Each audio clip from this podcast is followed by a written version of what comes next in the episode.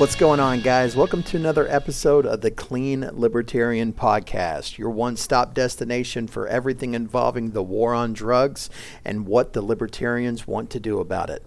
Today, I had on a friend of mine, Joe Hartman. Joe is running for Congress, um, and he's also a big proponent for ending the war on drugs. Uh, today, we kind of had a little discussion, and we go into kind of his position on, on what he thinks uh, should happen and and and where we're where we as a country are getting it wrong.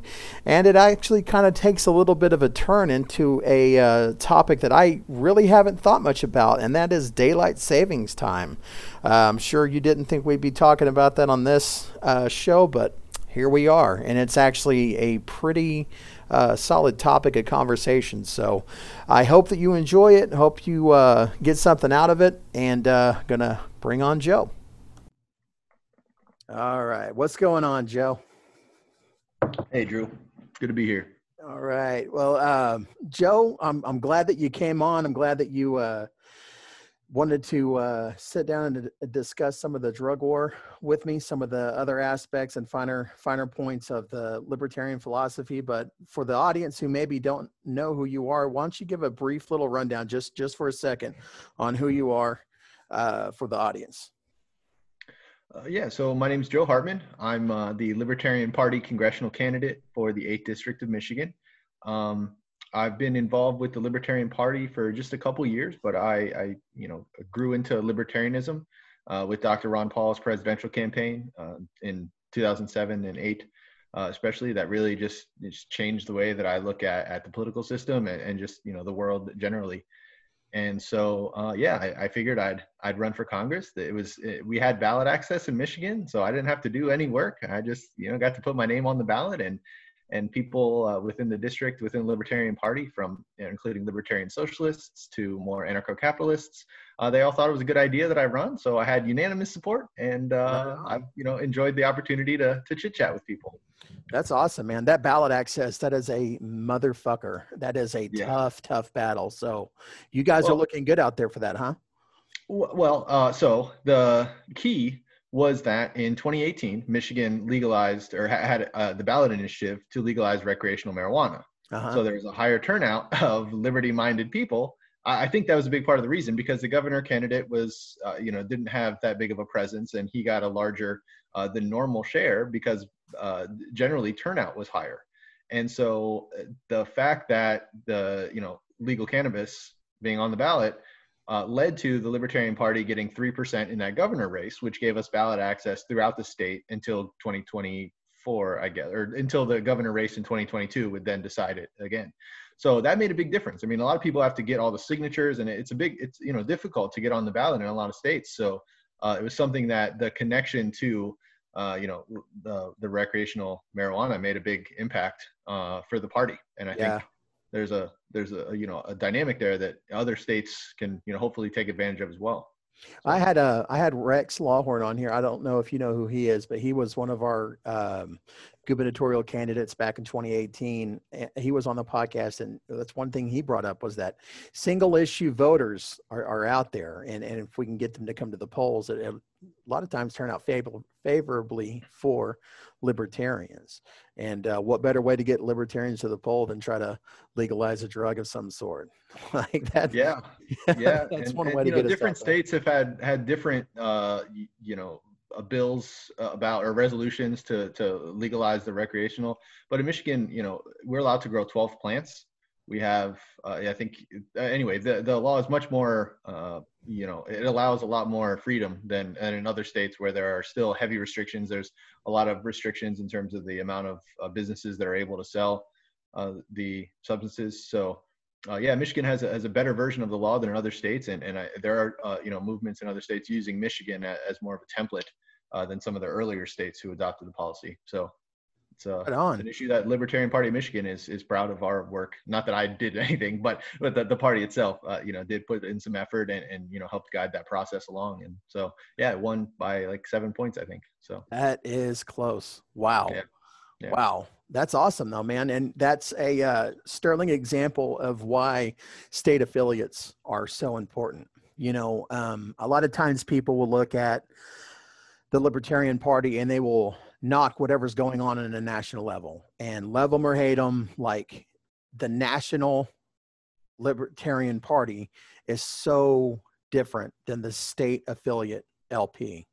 You know, the one that you have at home, the one I have at home. Um, what we do, and it, it's largely ran by people they're not getting paid these people are doing this on their own time and there's a lot of work that goes into getting a petition together getting those signatures getting things put on the ballot getting people together and just networking like there's a lot of work that goes into that and so i love hearing stories about that man and seven points that's a very small margin of victory right there, man. That, that... I'm not I'm not sure if that's exactly right. It was closer than than uh, than I had hoped for. I thought it would yeah. be a bigger landslide. And one of the things that I wasn't aware of also was in Florida. I, I'm from South Florida, and in Florida there was a ballot initiative, but it was only it would only go into effect if they got 60% of the vote.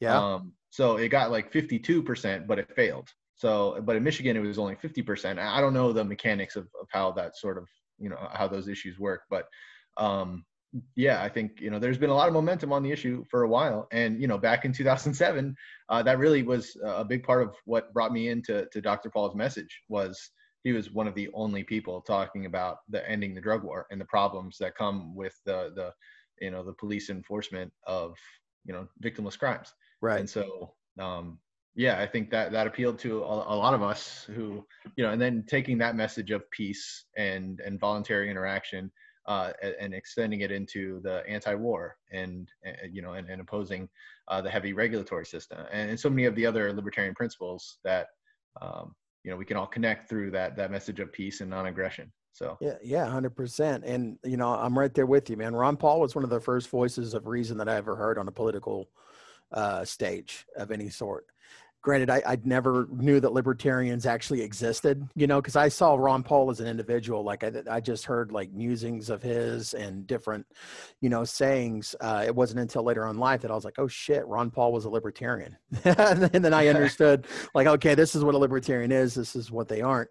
Um, yeah. but but yeah he was around. I i love that clip with him. I don't know what talk show it was on but like dude he was getting jeered hardcore. Like he was but he was facing the masses, you know, saying, look, we need to legalize these drugs to end the drug war. And everybody's laughing at them. And now it's like people are starting to listen.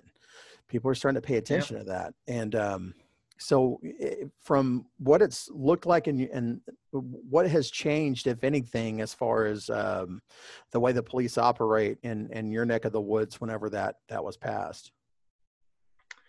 Um, I I'm not totally sure. I mean, there there's obviously you can drive around with weed in your car, so that right. wasn't what the law used to be. Uh, I guess there's still there's you know debates about whether they, I mean they can't really test people for it. Um, you know, like driving under the influence. They they try to um, you know they have restrictions. They have pretty high taxes on on the recreational substances you know you purchase at the dispensaries.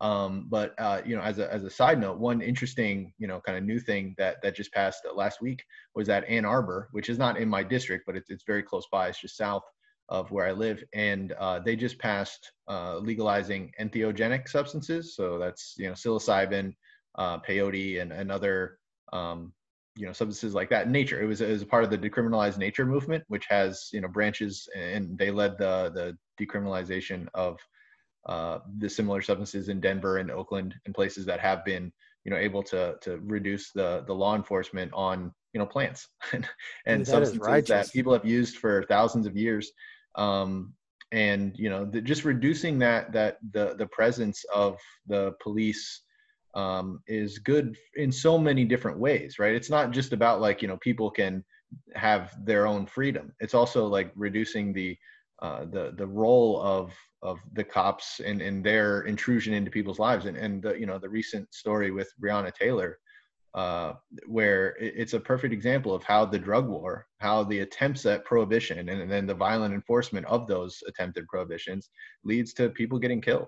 Yeah. And, you know, and, and but, uh, you know, I think it's unfortunate that more of the narrative isn't focused on the drug laws themselves. There's a lot of talk about uh, you know other kind of side issues and i think uh, a lot of the the police reform concepts are important to talk about but i think you know if you want to kind of go to the core of the issue Um, you know, one of the examples that I, I like to use is, you know, in Breaking Bad, eh, the show with, you know, Walter White was a high school science teacher, got cancer, so he's kind of desperate to make some money. Yeah. So he started cooking meth, right? He used his chemistry skills to cook meth. Um, but because it was illegal, he ended up killing a bunch of people. There's this violent, you know, he became a drug lord where he could have just, you know, he ended up buying a car wash to launder his money, but he could have just bought the car wash and sold meth out of the car wash. Right. And I think the the weird sort of way that people look at it and the, the false assumption in, in my perspective at least, is that the idea that it would be legalized would lead to all these people just clamoring to get these drugs and I don't think that that's that that's just a, a weird way of looking at at your neighbors, right? Like right. you think the only reason they're not doing drugs is because the they're scared of the police. Like right. that, that just that's not that's not how it works. And, and people who want to get drugs get drugs. Like that's that's the nature of the marketplace, right? There will be providers, and there will be you know if there is a demand, there will be a supply, uh, and, and all that happens. And I think you know we in in our understanding of alcohol prohibition in our you know modern day we look back at that and it's easy to recognize the organized crime that sprang out of it the corrupt incentives that you know expanded the role of the fbi um, and you know as and then they kind of once alcohol prohibition got removed they went into you know trying to prohibit marijuana and they they just they they uh, that entire process is you know it for one infringes on liberty but it also just spreads violence in society you know right. I, I think that and, and the the yeah trying to to reframe the question about what is the role of government and where is the role of individual liberty uh, is a big part of my motivation in so many different issues. Um, and i think that this is one where there is momentum in our direction towards freedom and, and you know against the police state. So yeah. Yeah that's where it starts. Uh, big time for me from where i'm sitting is you watch the progression of you know what did the average police officer look like? And throughout the years as the drug war ramped up and ramped up and ramped up so did the armament of officers. You know um, you're sending police out to go into people's homes you know without without even having to announce themselves in some cases and getting shocked that people are getting shot either side you know i mean let's yeah, yeah cops getting shot that's the logical conclusion but uh, I don't know if you remember the couple down in Houston. It was a few years ago, and like it was a completely bogus raid. Like the the undercover op- agent or officer working on the case had lied and said, "Oh, there's drugs in this household." And, and essentially, what happened is is the the SWAT team came in, kicked in the door, no knock raid, and ended up killing the couple and come to find out they didn't have any drugs in the house whatsoever. Like they weren't doing anything nefarious. And so it's like we went from having a very simple easy to comprehend role of the police department into having this very complex set of standards that now they have to have this qualified immunity just to be able to supposedly do their jobs that that's been laid out for them if your job is so fucking complicated that you need a get out of jail free card for it, like maybe your job isn't necessary. Maybe yeah, I think you know. Yeah, yeah, absolutely. I think you know for the the idea of of you know collectively defending our neighbors and the idea that there's uh, a role of society to uh, you know protect property and and institute justice and have have a, a, system of laws um, can it, it, that that entire dynamic has been so uh, corrupted and expanded as the role of government has uh, you know on, on one level violated the constitutional restraints that should have been that you know were were originally imposed on it. Um, and and as the the role of the police and the regulatory system and you know uh, the, you know from gun control laws you think about how many people uh, are either in prison or put into a much more violent situation when they interact with police because they have a weapon that's technically illegal right? Maybe they have it to protect themselves or it doesn't really matter why you know they're violating technically violating the law but it creates this conflict that's totally unnecessary right? The, the entrance of the law enforcement officer because the laws are too big right? They they, are, are not geared to protecting people and their property they're about controlling people and right. and so i think you know trying to the, the message of self ownership is something that I think is is a great way of framing libertarian principles. Mm-hmm. Um, and that that idea that we own our bodies and our properties and our choices, and that's the nature of liberty. Uh, whereas you know when the state comes in and creates conflict, whether uh, in in terms of the drug war or in foreign wars or in just excessive regula- regulation and occupational licensing of you know busting down businesses or the lockdowns that happened with you know there was just a, a recent story of a lady getting tased for not wearing a mask. I saw you know, that. it's like yeah. it's it's stuff like that where i think you know there's there's an opportunity for the libertarian message to connect with more people.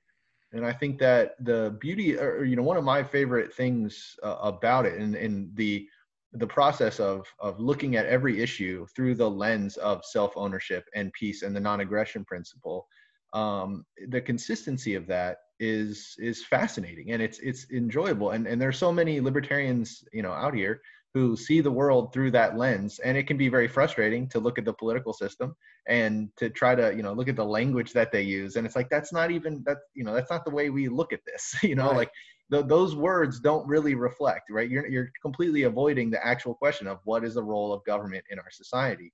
Um, and instead they're they're haggling and they're trying to you know create the pretense that Democrats versus Republicans that's the real question. And you know I I see uh, just to talk a little bit about my my congressional race like both my opponents are agents uh, have been agents of the state. They've both worked in government and they you know reflect the very you know partisan nature of of you know typical Congress people. I think you know there's some chance. I think it's it's likely even that they're you know well-intended people who really think that they should be the ones wielding power. Uh, and I just take a totally different view of the role of of you know of, of Congress. And my my favorite part of the Constitution is the first part of the First Amendment. It says Congress shall make no law.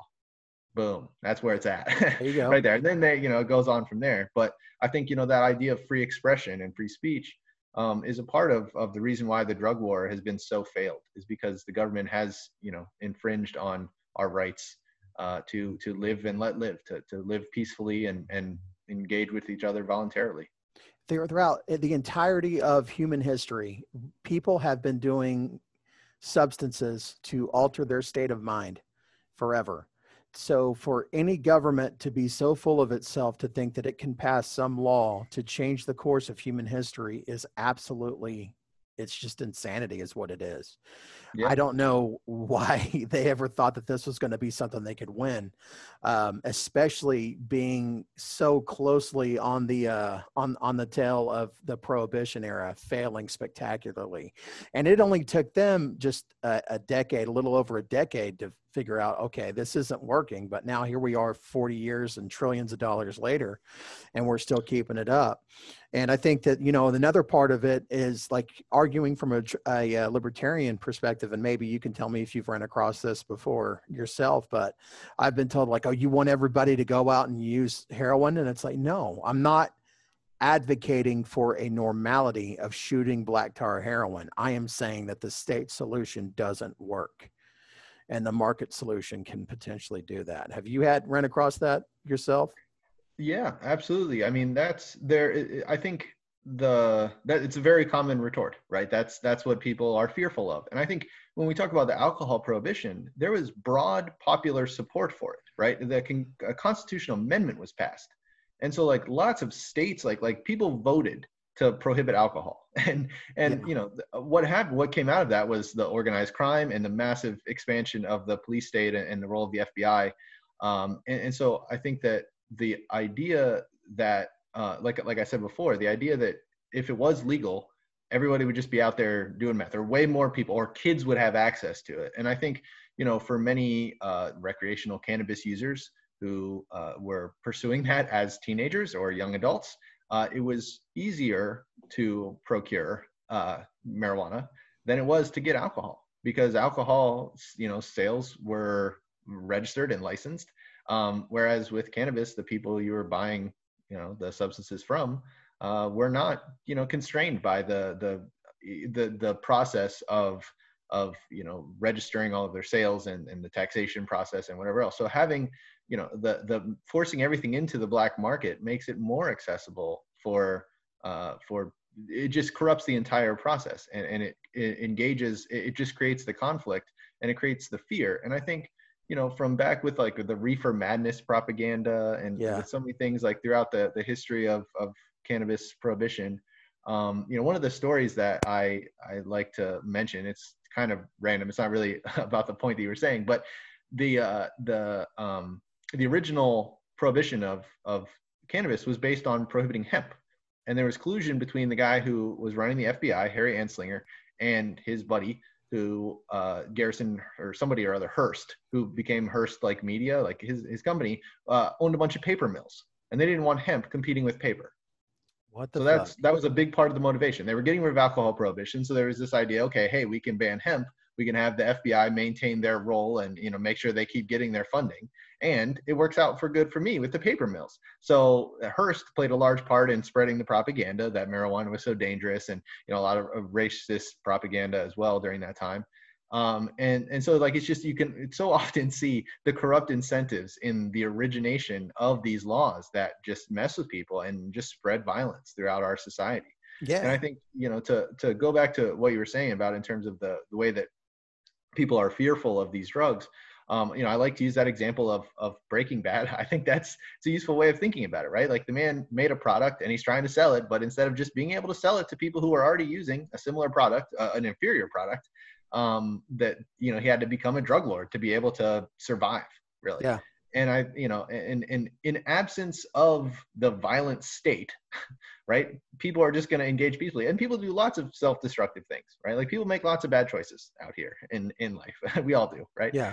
Um, and I think that that substance abuse is made worse and made more violent and more dangerous. Right? A lot of times, the the increases in overdoses uh, are connected to substances being um, you know messed with and, and uh, additional things thrown in there or different strengths than people are used to rather than getting a more consistent product from a producer who um, you know is invested in maintaining you know not not killing their customers for one uh, and also you know following the sort of market based uh, regulations that would allow them to you know just find the marketplace will always happen if there is a demand there will be a supply.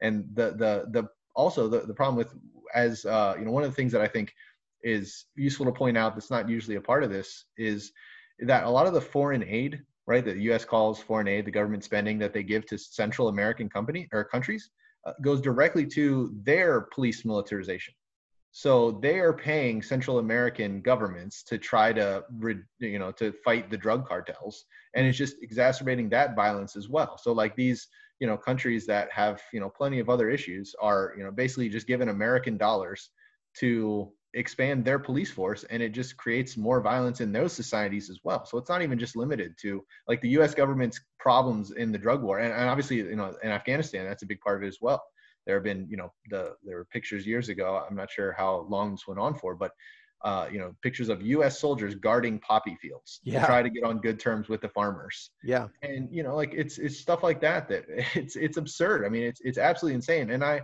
my optimistic side, you know, looks at the the uh, the idea that in 50 years or 75 years those you know people in the future will look back at this time in the same you know sort of confusion and, and disgust that we think of alcohol prohibition um, I think that's likely. I think that you know, at least I, I hope that that's the, the, positive. You know, I think that that's that's the goal. That's the way that we should, you know, try to eh, eh, point out the fact that um, yeah, that freedom is better than violence. That's always the libertarian message. Um, and that you know by by adding you know the prohibition it doesn't reduce drug use it just makes it you know more violent and puts more people in in jail and causes so many other problems so yeah and the the point that uh, I also would like to bring up is that so not only are we giving money to these other countries to supposedly fight drugs, but then you look at like Obama's Fast and the Furious campaign, where like we literally armed the cartels. Like, dude, I, I don't know if you've seen any like recent uh, videos of the cartels that exist, like in Brazil, and like there's Red Command, uh, there's a couple of other ones, and they are better armed than even our own troops are uh, and I mean, I mean, like legitimate firepower, and they're rolling around, and and they have, you know, they've taken control. They they just they run everything, man. Um, yeah. I I worked with a guy, and his family lives back in Guatemala, and I asked him like, hey, you know, like what's it like? Like, what's it like in some of those spots where the cartel's bad? And he said, his cousin was 13 years old and there's like a known curfew. It's it's not like a government imposed curfew. It's a cartel imposed curfew in his little town that he's from. And like if you're out past then bad shit happens. And his 13 year old cousin went to the little store down the street to get something for his mom. Cartel sees him puts him in the car and says you're working for us now. And he's like screaming and crying and like please let me go. And they finally let him go. And they say if we catch you again you're going to be we're going to make you run some run run some work for us you know? And it's just like it doesn't have to be that way man. Like it does that that is 100% so like we're giving money to these other countries to help them fight the corruption when the one thing that could fight the corruption and fight the bad circumstances is to legalize the drugs across the board if we had yep. a, a, a, place where like these drugs can be brought to market in the open air and not have to be worried about it you don't have cartels who are just destroying people's lives left and right. And it's not just there man. Cartels over here do some really nasty shit. Yeah. uh, you know as as a former drug addict myself like i saw plenty of it man. Like they don't fuck around at all. And um yeah. Yeah it doesn't have to be that way yeah, no, it's brutal. There was a uh, there was a story just uh, about a month ago um, where a uh, you know kid got shot in the back by cops um, in Orlando. He had a gun on him and he was on parole. He he got arrested when he was 17 for selling weed, right? And so they locked him in a cage for two and a half years. He gets out. He's in a parking lot. The cops aren't even looking for him, but he thinks they might be and so he you know tries to avoid them and they like say hey stop or whatever and then they they shoot him up eh, right in orlando. Um, and i mean it's just a terrible story and you just think like how different his life could have been if maybe he still would have sold weed but it wouldn't have been illegal and he could have you know just made money and had like a normal job and been a part eh, but instead you know his entire life was derailed at age 17 yeah. Um and he was basically forced into a violent system and then locked in a cage with other you know with criminals you know, some of whom were probably in for similar things. And I just think, you know, that that's not a story that gets as much national attention because, uh, you know, it he was in prison for a while and he had a weapon on him. But it's like it's still a story of a victim of the drug war and the police state. And and it's it's just there's so many examples of people and, and communities whose lives are totally destroyed. And you know, there's the stuff with the the CIA bringing in drugs and with Pablo Escobar and like like there's a long history of the government you know scaring people into uh, you know advocating for expansive violent law enforcement. And i think that that just trying to to reframe it trying to to point at the fact that there are so many victims in ways that people don't always recognize as a part of the problem and really focus on trying to get rid of these laws. And i mean i know that i you know i, I don't personally know many police officers. I've heard other people talk about their interactions with police officers where the cops wish that they weren't having to deal with these drug laws either right? Like they they don't you know want to or at least some uh, you know don't want to be messing with people who are just you know basically killing themselves or you know doing things that aren't you know that dangerous at all uh, depending on you know the, the drugs that they're using. But it's like but instead that's the job that they have and they're you know required to do all of these, you know, lock people up and, and you know, go after people who are aren't hurting anybody else. Um, they're, you know, they're just using substances that they acquire illegally. And, it, you know, there would be a much less need for that militarization of police. And, um, uh, you know, they would be able to do, potentially at least, you know, do things that are less destructive and have a, a more positive role. Uh, I think a lot of the animosity towards cops is based in their enforcement of drug laws and gun laws. I think you know, I think it goes right along together as just and with with many other prohibitions as well. But I think that these are are two where the it as soon as someone is technically violating a law and they have a potential to interact with a police officer, it creates this conflict that that you know it just leads to more violence, um, and that's you know, it's tragic. And so you know, I am grateful that in Michigan they've legalized cannabis, and like I said, the Ann Arbor story is pretty exciting. I think that there's a little bit of movement. Um, and yeah, I, I you mentioned Ron Paul talking about legalizing heroin, and he was like, "Well, if heroin was legal, do you think a lot of people would be going out there and doing it?" And you know i think that you know the, to just try to challenge people's assumptions and challenge their fears in a way of reframing it and, and, and always trying to make the argument that the government is too big you know uh, dr jorgensen our libertarian party presidential candidate it's too big too bossy and too intrusive yeah. and often hurts people that it's trying to help. And i i really like that part of her message um and i've yeah and i think you know, i totally agree with that sentiment and, and i think uh, that's that's the role that that libertarians are are trying to to just change the dynamic a little bit um, towards peace. Yeah, yeah, and I, I, one thing I love that Mama Jo says is she said we don't have a drug problem, we have a prohibition problem. Yeah, I absolutely. fucking love that, man. That's exactly what it is, though. It it, yeah. really is. Um, and here's the deal: is that you know we think as somebody who's in recovery, as an addict. So like when I came and started going to meetings like i really thought the drugs were the problem for me like i thought that because they existed that is why i was having the problems of not being able to stop using a fucking my whole life up and it wasn't until i got clean and somebody explained to me that that was just a symptom of the problem that there was other things that were at play that was causing me to behave and act the way that I did. And much the same way, once we as a society and you know, hopefully the government can can understand that the drugs aren't the fucking problem, maybe we can approach this a different way. Maybe we can actually mm-hmm. start to see some progress in the right direction. But as it stands, man, it's not going to work. You know, as long as there is a vice, somebody's going to be out to make money on it, regardless if it's legal or not, right? So, with what what we do know is that if it's legal, if you're able to buy it from the market, you know exactly what you're purchasing. You also have some way of pursuing damages if you're given something that's bullshit. On top of that, you don't have to worry about one of the other things that Joe talks about is like, when's the last time that you saw two liquor stores, you know, having a gun battle over which corner they're going to sell their booze on, you know? And when's the last time you saw a liquor store roaming the halls of a high school selling vodka? Like, it doesn't happen. And so, you know, you, you're really forcing a lot of these insane situations by having these drugs stay illegal. So, hopefully, people are starting to wake up to that. Um, I'm not going to sit here and like eh, say BLM or anything like that, but I will say that I think that there's some sort of conversation that's beginning to happen. If we could just all focus and stop being, you know, insane with each other, maybe we can actually go in the right direction with this still. Yeah, I think, you know, a lot of times the discussion of systemic racism is focused on the racism part. Um, uh-huh. Um, but I think we, there's an opportunity to really focus on the system itself Yes. I think that that's where it's a, more of a uniting message. It's not something, it, it's something where we can talk about the violent system that imposes its will and oppresses people across the board, you know, in, in many different, you know, um, uh, areas in our country. And, and so trying to, to reframe, you know, a, a lot of times there's that, you know, kind of concept. It's not left versus right. It's the state versus you. Yep.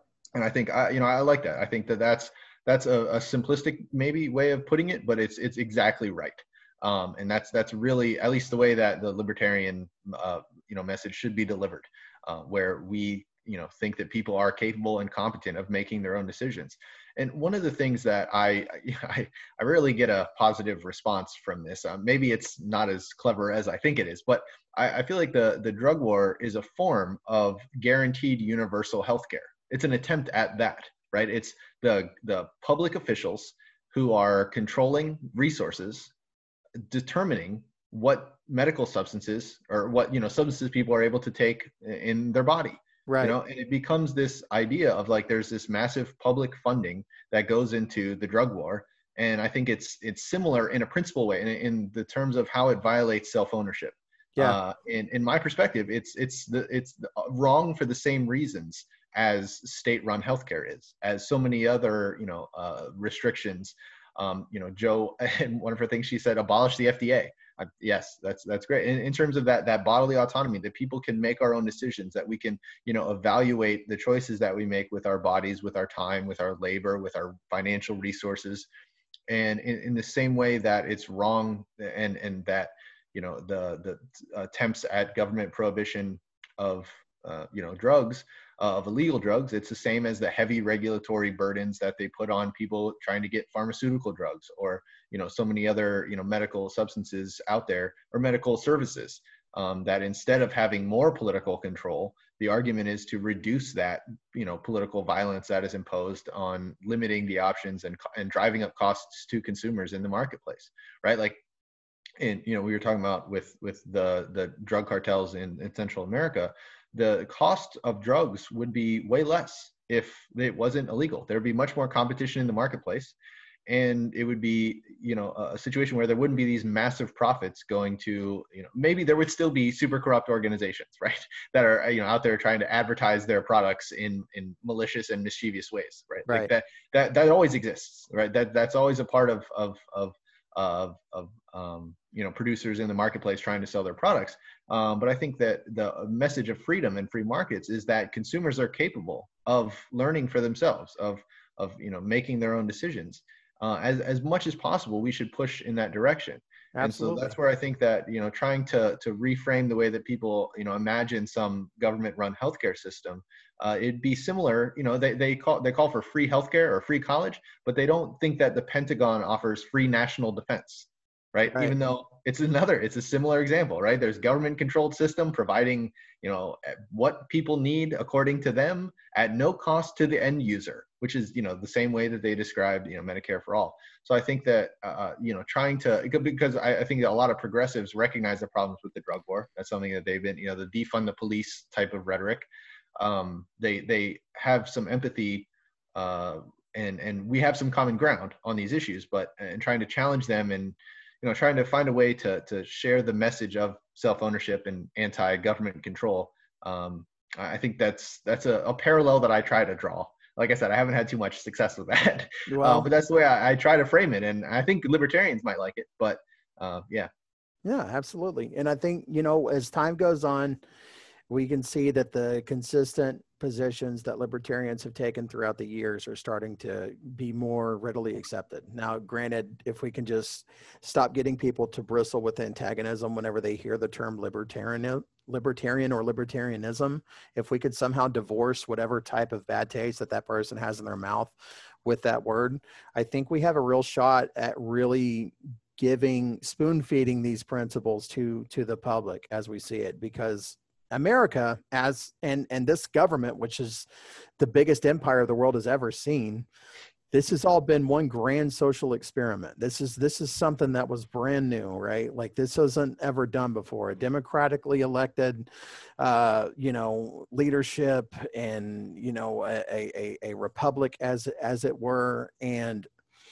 it's a refinement it's a refinement as it's gone along. Now unfortunately for us that refinement for the past you know 40 50 years has been nothing but increasing government power while decreasing the rights of the populace. If we can somehow flip that around and start showing the benefits of that. And I think that we're going to start seeing that with like what you you've done in or y'all have done in your backyard with legalizing cannabis. Um, you know the decriminalization efforts for psilocybin and, and, and things along those lines uh, that has happened in Denver. We're actually about to start some efforts along that way here in Oklahoma and Norman. And I think once we have enough like tangible evidence like look this has helped. Like this this is the this has helped us you know look at the crime statistics look at look at how it's affected the communities.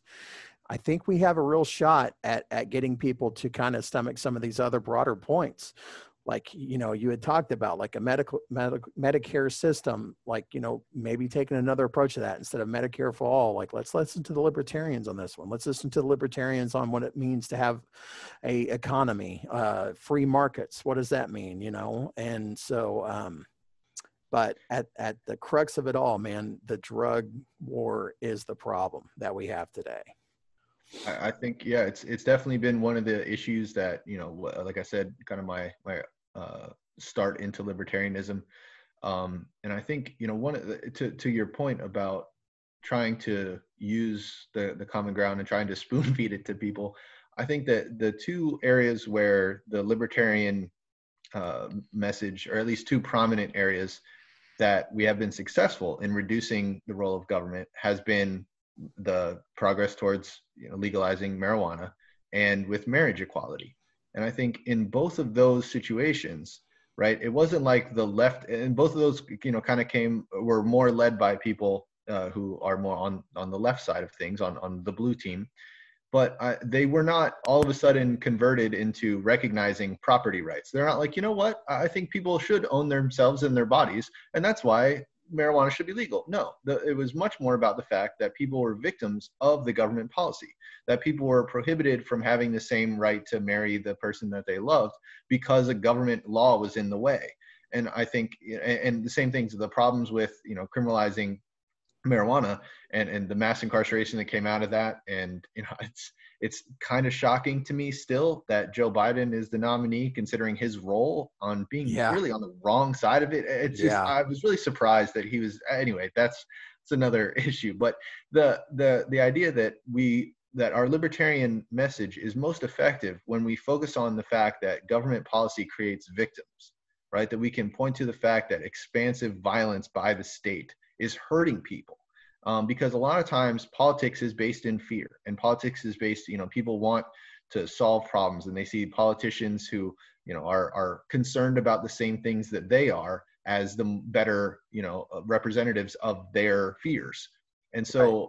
I think that as even though you know I would prefer to try to have more of a philosophical conversation and talk about the self ownership and property rights and from that that concept of of restricting the government in a broader sense that the, the getting the foot in the door um, is by focused on by focusing on on the victims that come out of the the expansive role of the political system and right. and the fact that it hurts so many people and so um, if I could, I have a little pet issue that I'd like to bring up. um, and I don't know, but it's it's an example of of this where there's a law in Congress, um, and I you know I don't know what the status is in Oklahoma, um, but the, the there's a law called the Daylight Act, and the Daylight Act would enable states to implement permanent daylight savings time. Now, Florida, uh, Washington, and Utah, and uh, there are 12 states total that have implemented some sort of law at the state level. That, and I don't think Oklahoma is one of those 12 states, but uh, 12 states have either passed a, a law in the state legislature or a resolution of some sort that would move to either be on permanent standard time uh, or, uh, or actually no all of these 12 states are trying to get onto permanent daylight savings time but as of right now based on a law from 1966 that's prohibited so Florida passed a law in 2018 to be on permanent daily savings time. They're all the way on the east side of the Eastern time zone, right? But yeah. the federal law mandates that they change their clocks back and forth. What the right? fuck? I know. And so the Daylight Act is written by a guy in Utah. It has 21 co sponsors, Democrats and Republicans. Thomas Massie is one who's a co sponsor and I think that it's you know President Trump's uh, tweeted in 2018 that making daylight savings time permanent is okay with me. That was his tweet, and and so there's some momentum for this issue. And you know the way that I you know I could talk about states' rights as like a Tenth Amendment issue. People should be able to you know determine for themselves. But I think the better pitch is the there have been dozens of studies that talk about how this hurts people, how it throws off people's circadian rhythms. There are higher heart attacks and strokes.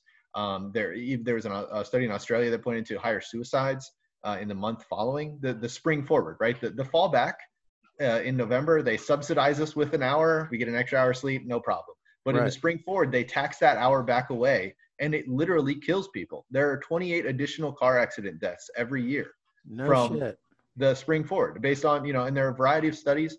Um, there's a blogger who's talked about this for, for many years. He's testified in front of a state legislature. His name's Scott Yates. He has a ton of, of stuff on his website. And so, you know, for anyone listening, if you just want to add your little voice to, you know, call your congressperson and say, hey, you know, this is a bill that wouldn't hurt anybody. Uh, I, I don't know what the impact would be in a lot of states. In Michigan, it literally wouldn't matter. So, it, like, and Michigan has a bill at the state level to be on permanent standard time. I think that would make sense. We're all the way on the west side of the time zone, right? So, um, it would be a little bit better to be on either central time or, or you know, uh, um, and, and, you know, one of the things people bring up is Arizona doesn't change their clocks because they're on permanent standard time. That's allowed. That's legal. but the federal wow. prohibition is only on permanent daylight savings time. And so uh, it's it's kind of a silly issue. It's something that uh, it, it my libertarian you know sensibilities say that politicians can't really solve many problems. I, I don't see them as like public servants saving us, obviously. Right. Um, but this is one area where there's bipartisan support it's a good idea. And the idea that we have, you know, a 25 hour day and a 23 hour day is so stupid. and like nobody yeah. likes it but for the same reason like nobody cares right like yeah. for the most part it's not something that you know might usually people respond kind of apathetic like yeah you know just kind of used to it um, but it's it like literally kills people it, it, causes problems and you know i i used to be a, a math teacher and i've talked with other you know teachers and and it throws off the kids for like the week after you know losing that hour of sleep is destructive man. And so you know it's it's not the biggest deal but i think that there's there's uh it, it's it's worthwhile to bring up. And it's an example of how the federal government meddles in our lives and makes us change our clocks around. Um and it's it's just it's absolutely nonsense. Um and so you know unfortunately there have been no new co-sponsors on the bill since march since you know the covid stuff and i think right. you know with with covid there are a few you know we uh, there's stuff about how vitamin d you know can help you and having longer afternoons would be good for that. Uh, and and also like the mental health aspect of it. Um, you know, it, it, it hurts people, and we're at an all time more isolated. Uh, and you know, mental health stress for many people is is that you know is, is in a tenuous state. And so I think this would be one example where maybe the federal government could get out of the way and, and hurt people a little bit less. Um, so anyway, uh, that's just my little issue that I, I, like to bring up. I think it's it's useful as a way of smuggling in the broader libertarian principles. Um, yeah, so absolutely, man. Now you got me all fired up. Shit. Fuck daylight savings, man. I didn't know that, that that was a thing. I didn't. I mean, I knew. I've heard people talk about you know legislation coming along those lines, but I didn't know that like there's actual data backing up that it's harmful to people. Like that's that's pretty yeah. awesome right there. That's... No, it's been there have been you know dozens of studies uh, over the years that and and none of them say there are no problems. There are different um, you know sort of uh, estimates about how much it hurts people, but I think the the detailed study over I think it went over 30 years uh, yeah. with the car accidents. And I think the the study in Australia that I mentioned with the suicides, it even tracked like they could see the difference from when they changed when the daylight savings time uh, was put into effect. And, and so there is an active legislation in Oklahoma. Um, okay. Um, looking at, at Scott Yates' website here. Um, and uh, yeah, I think, uh, you know, whether it's focusing on state legislators, and like this is another thing where my optimistic sensibilities uh, I think in the future, people will look back at this and be like, "Oh my God, the government used to make people change their clocks back and forth because of like yeah. lobbying by the Chamber of Commerce and like fear mongering." And of course, you know, it came out of war and saving electricity costs. With so many things, it was like that was the origination of the policy. Um, was that is mind-boggling right there. Fear mongering and and absolute nonsense. And so, yeah, I think. Uh, Yep, the the laws in Oklahoma is to establish permanent standard time. There are okay. two different, uh, or there's, I mean, it's just listed twice here. But uh, okay. I figure, you know, it was introduced by a Republican, Daniel Pae, and it failed. And huh. So okay. Uh, the bill right now in, in Congress is sitting in the uh, subcommittee for like energy and consumer protection, which uh, the phrase consumer protection is always that that that one triggers me. yeah. Uh, yeah. But, um, yeah so it's you know one of those things where i, I don't expect you know i, I figure uh, the fallback is november 1st which is two days before the election and it'll probably happen. Um, but maybe you know if in some small way i was able to contribute to you know raising a little bit of awareness about the issue and having a few people you know call their congress people and make some noise and say hey just become a co-sponsor on the bill especially in the states. You know i've sent emails to all of the congress people in states that have passed uh, the bills. Um, that you know that that states that have elected at the state level to go on permanent um, daylight savings time. But yeah, so you know we'll see. It's it's unlikely to pass. The government likes to. Yeah, it, it's difficult to you know enact positive changes, but uh, gradually and incrementally, uh, as more and more states move in this direction, to hopefully you know hashtag lock the clock is is Scott Yates' thing. Um, okay. yeah, I think you know if uh yeah I know, I know it's it's not the the biggest issue. It doesn't really have anything to do with the drug war. Well hell but, no. Um, i mean like that's for me I, i'm sitting here thinking like man how badass would it be if i never had to worry ever again about setting my clock forward or back it's just like that clock. I set it. It's good forever. You know what I mean? Like unless the power goes out, I don't have to worry about this shit again. Yeah. Like I, I mean, like that's how clocks work, right? Yeah. that's that's what they're built to do, and right. yet we mess with them. And yeah, I just the entire concept of it. I felt like as I was getting into this, you know, being on the ballot for Congress, and I, you know, I can't take myself too seriously with it. So I needed to have an issue uh, that I could, you know, talk about and do a little bit of research on and and be able to, you know, voice some advocacy for. And it was an issue that I thought fit really well with, uh, you know, my overall perspective on on reducing the the role of government and its meddling in our lives. So, yeah, it's uh, all right. Well, hashtag lock the clock then, right? Yeah, that's that's the one. All right. Well, um, Joe, I, I really appreciate you coming on, bud. This has been a great time. Um, I'm sorry if I've rambled at all. It's been a long week for me. But um, before we end this, uh, do you want to plug anything besides the daylight savings thing? Um, not really, man. I I just uh, you know for for any of your listeners, I, I just encourage you to uh, you know run your mouth about libertarian ideas but try to always do it in in as empathetic and a thoughtful way as possible like like you know you had mentioned before a lot of times you know there's infighting within libertarianism and and my goal is to be you know as kind and empathetic with the way that we deliver the message because the we should always be focused on trying to reduce the power of the political system. I don't have anything bad to say you know really about my opponents as individuals um, but more about what they represent as, as messengers of the republicans and democrats um, you know, who have created this stagnant system. And, you know, unfortunately, I, the one thing I'm a little bit bitter about is that I was excluded from the debates. I was really hoping to have an opportunity to, you know, get up there and, and, and share my message in that sort of form. But I really appreciate you, you know, having me on, on your show today. Absolutely. And, uh, you know, I look forward to, you know, anybody else who'd want to have me on. I'd be happy to, to, to be on your show or, or actually, you know, give me a call. 248-382-8448 uh, is my campaign number. And okay. I, you know, I'm always happy to talk to other libertarians uh, you know, I hope uh, I did a decent job today. I, I, thought this was a fun conversation. I appreciate the, you know, the work you're doing and your emphasis on the drug war. So, uh, yeah, absolutely, man. man. Well, we'll have you on again in the future at some point. Um, maybe after the election, we'll see how you did. I'm pulling for you, buddy. yeah, thanks, man. Um, but and just just one other little shout out was, uh, you know, I, I heard you on uh, Felony Friday, and that is an exceptional podcast. Uh, it can be, you know, really emotional. Um, but John Odermatt and the Lions of Liberty guys, but like the Felony Friday, that in terms of the the problems of the criminal justice system, that's an exceptional podcast. Yes, it um. Um, so just to you know to shout out to him.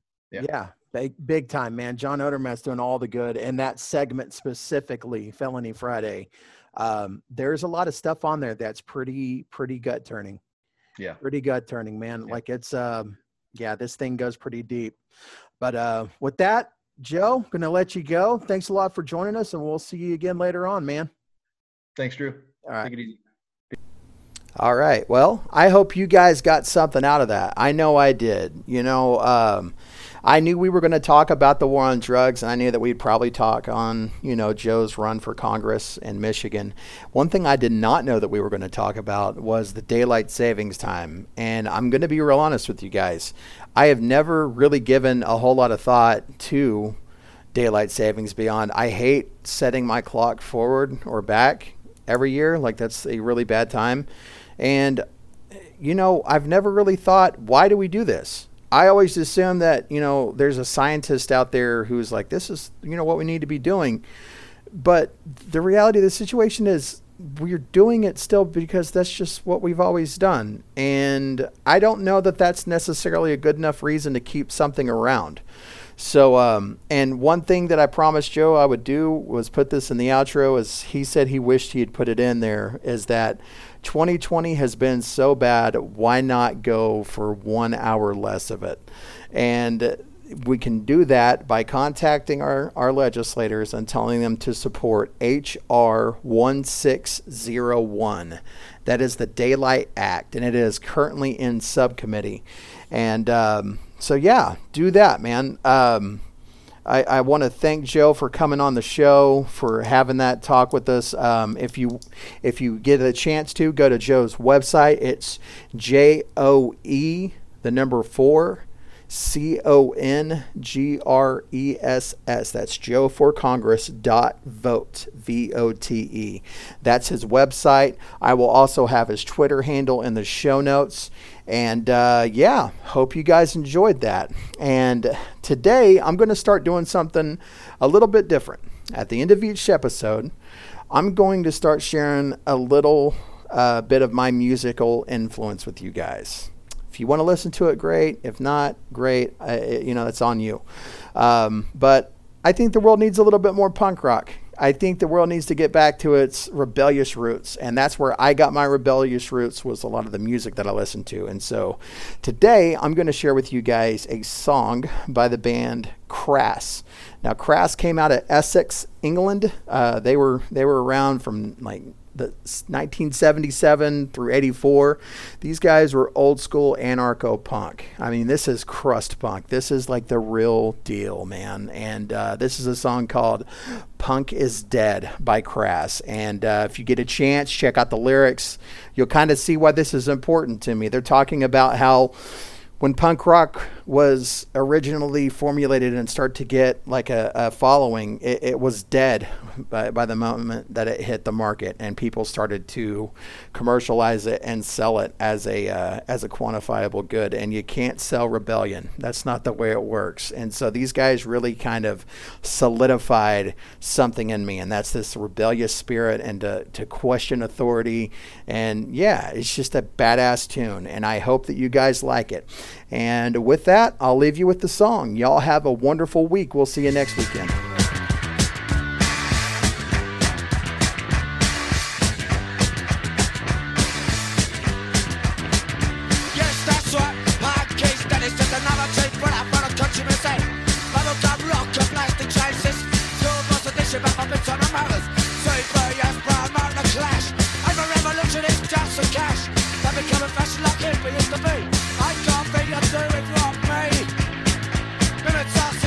stars count.